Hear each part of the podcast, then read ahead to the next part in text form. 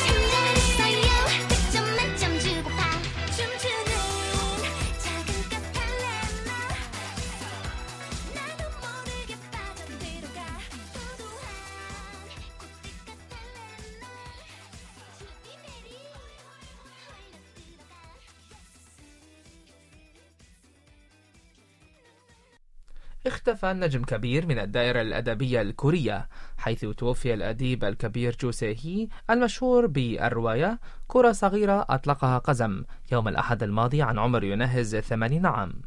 جاء ذلك بعد أن أصيب بفيروس كورونا في شهر أبريل الماضي حيث فقد وعيه ثم تدهورت حالته مؤخرا.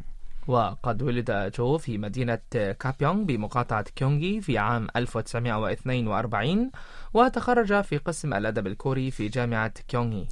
ورغم أنه فاز بجائزة صحيفة كيونغيانغ في عام 1965 عن روايته سفينة دون سارية إلا أنه لم يكتب بعد ذلك لمدة عشر سنوات. وفي عام 1975 أصدر رواية بعنوان حد السيف ليعود إلى الدائرة الأدبية المحلية ثم أصدر روايته المشهورة كرة صغيرة أطلقها قزم هذه رواية تلقي ضوء باستخدام أسرة قزم على حياة الفقراء في المدينة والصراع الطبقي وقد لقيت رواجا كبيرا بين القراء الكوريين. وحتى شهر يوليو من هذا العام بلغ العدد التراكمي للنسخ المطبوعة منها حوالي مليون وأربعمائة وثمانين ألف. وبعد أن يعني انتشر خبر وفاته جاءت كلمات التعازي من مختلف الدوائر المحلية. فمثلا كتب البروفيسور كون سونغ أو في جامعة سونغميونغ للبنات في تغريدة يقول فيها إن نجما كبيرا قد خبا في مجتمعنا ودائرتنا الأدبية مؤكدا أنه لا يمكنه وصف حزنه.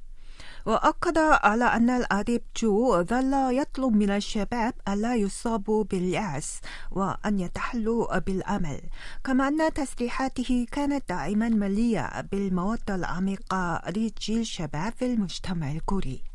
يعني ندعو الله أن يرحمه رحمة واسعة.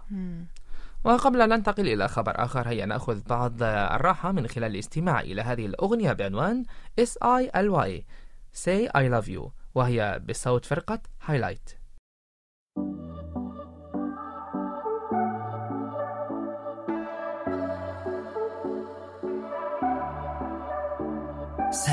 보이는 눈웃음 I like it, like it, like it. 널 보고 있을 때 더 보고 싶은데 oh yeah.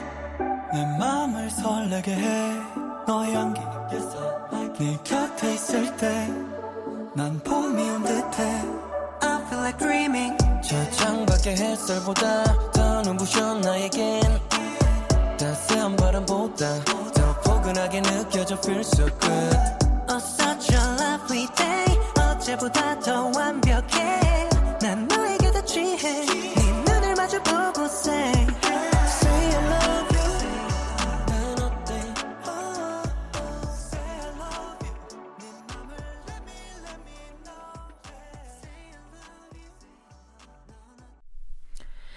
اتضح أن أهم معايير الكوريين في اختيار الزوج أو زوجة هي الطبائع الشخصية. وقال الكثير منهم إنهم يضعون أولوية على الطبائع الشخصية وليس الوظائف أو الممتلكات عند اختيار الزوجه أو الزوجة. بينما قال القليل جدا منهم إنهم يضعون أولوية على المظاهر الخارجية. جاء ذلك في تقرير أصدرته وزارة الثقافة والرياضة والسياحة كوريا مؤخرا.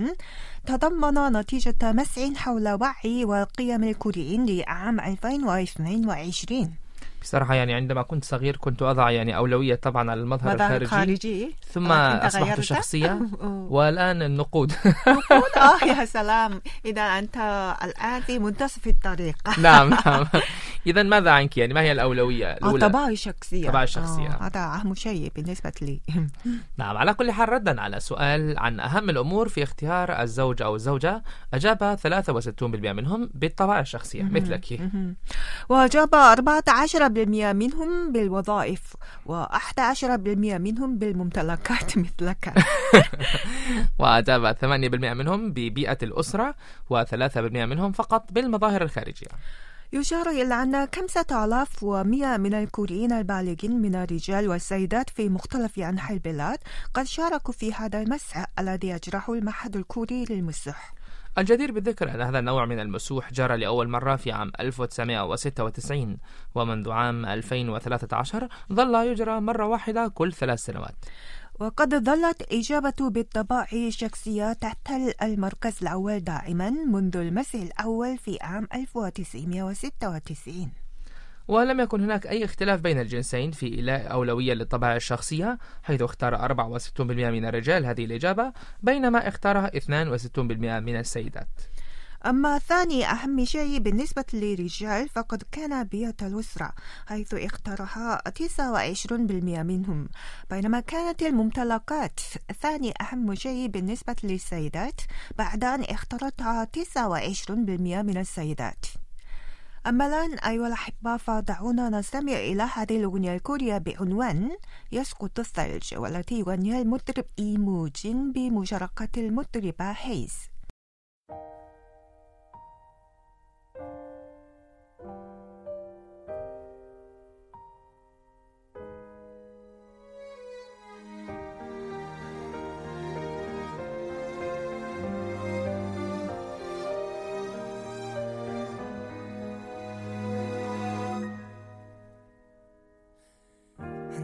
좀 덜 된 기억들 좀 머리에 넣은 채 걷고 있어 몇 시간을 혹시 몰라 네가 좋아했던 코트를 입은 채 나온 번호가 그때 마침 찬 바람 막아줄 리가 이젠 없으니까. 추울 때 따스히 안아줄 리가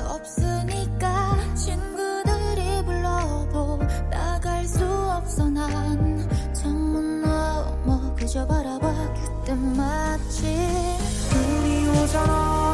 우리 처음 만난 그 밤에도 한참 동안 눈이 왔잖아. 지금 내가 생각나지 않을 리가 없잖아. 눈이 오잖아. 그때 내가 밤하늘 내린 너의 눈 예쁘다 했잖아. 그랬잖아. 지금 눈이 오잖아. 어, 눈이 오잖아 이말 핑계인 걸 알지만 생각에 잠기곤 해. 거리를 거니는 내 곁에 아무도 없을 때 더 크게 들리네. 어, 눈 내리는 소리 이제 인정하자. 수많은 끝도 تم تسليم غابة قامت بلدية كويانغ بمقاطعة كيونغي الكورية بإنشائها في صحراء جوبي لمدة 13 عاما من أجل منع الغبار الأصفر والتصحر في شمال شرق آسيا إلى الحكومة المنغولية رسميا اليوم. وحضر عمدة البلدية إيدونغ هوان الذي يزور منغوليا حاليا مراسم التسليم التي أقيمت اليوم في غابة كويانغ الواقعة في دوندكوبي أيماك. بجنوب شرق العاصمة المنغولية أولان باتور. الجدير بالذكر أن بلدية كويانغ نجحت في إنشاء الغابة من خلال غرس وزراعة حوالي 100 ألف شجرة في الصحراء منذ عام 2009 من أجل تنفيذ خطط الحياد الكربوني تماشيا مع اتفاقية الأمم المتحدة الإطارية المعنية بتغير المناخ. ولا يوجد في صحراء كوبي أي أشجار بسبب انخفاض الرطوبة وارتفاع درجة الحرارة. ولذلك أصبحت من أخطر مصادر الغبار الأصفر جنبا إلى جنب مع الصحراء تكلا وهضبة منغوليا داخلية. وقد أنفقت بلدية كويانغ ملياري وثلاث ملايين وون أي ما يعادل حوالي مليون ونصف مليون دولار على زراعة الأشجار في حوالي 100 هكتار من الصحراء. وظلت بلدية كويانغ تتلقى تقديرا كبيرا من المجتمع الدولي حيث فازت بجائزة الحياة والأرض في الفعالية التذكارية الخاصة بيوم مكافأة التسحر لعام 2014 ثم تم تقديم أنشطتها عبر الفيديو في نفس النوع من الفعاليات في عام 2015 ومن المتوقع أن تسهم هذه الغابة في منع التصحر وتمتص كمية من ثاني أكسيد الكربون المنبعثة من حوالي 450 سيارة. وتنوي بلدية كويانغ بعد إتمام تسليم الغابة إنشاء المزيد من الغابات هناك. ومن ناحية أخرى التقى عمدة كويانغ بوزير البيئة والسياحة المنغولي بات إردين أمس الاثنين حيث ناقش سبل التعاون في تحقيق الحياد الكربوني وتفعيل التبادلات الثقافية والسياحية بين البلدين وقال الوزير المنغولي إنه سيعمل على تعريف المجتمع الدولي بمعنى غابة كويانغ والدخول في سوق تداول الائتمان الكربوني بالتعاون مع البلدية الكورية like the sky.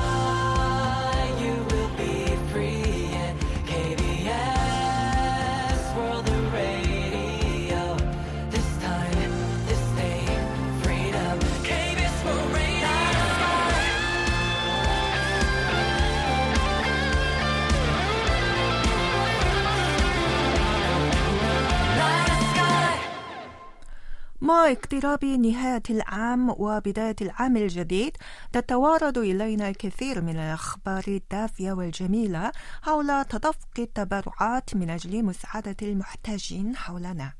مثلا سلم مواطن لم يكشف عن هويته كمية من المال جمعها من خلال بيع الفطر إلى مقر بلدية تشونان في مقاطعة تشونجونغ وطلب منها استخدام المال لمساعدة الأطفال الذين يربيهم أجدادهم أو جداتهم.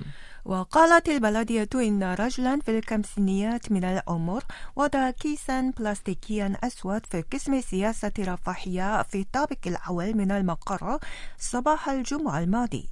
وكان داخل الكيس ثلاثة ملايين وخمسمائة وستة وعشرين ألف وسبعمائة وون أي ما يعادل حوالي ألفين وسبعمائة واثني عشر دولار من مختلف أنواع العملات الورقية والمعدنية. وقال رجل إنه زار مقر البلدية تلبية لطلب صديق له وأشار إلى أن صديقه يعيش بكل صعوبة من خلال بيع بعض المحاصيل الزراعية بما في ذلك الفطر في السوق التقليدية ونقل رغبة التبرع في استخدام تبرعاته المالية في مساعدة الأطفال الذين يربيهم أجدادهم أو جداتهم. وكان هذا المتبرع قد تبرع بحوالي ثلاثة ملايين وون في عيد الحصاد الكبير العام الماضي. ما شاء الله بالفعل أظهر هذا التبرع أو هذا يعني متبرع أن التبرعات لا يمارسها الأغنياء فقط بل يمكن للجميع ممارستها حتى ولو بالقليل من النقود. نعم أنا معك. يعني أهم شيء هو القلب الدافئ والرغبة في مساعدة المحتاجين وخاصة في مثل هذا الوقت من نهاية العام وبداية العام الجديد. نتمنى أن نقضي وقتا جميلا ومثمرا من خلال السعي إلى مساعدة المحتاجين. إن شاء الله. والآن نكون قد وصلنا إلى آخر حلقة الثلاثاء في هذا العام. ونود أن نشكركم جزيل الشكر على اهتمامكم الكبير ودعمكم الدائم خلال هذا العام.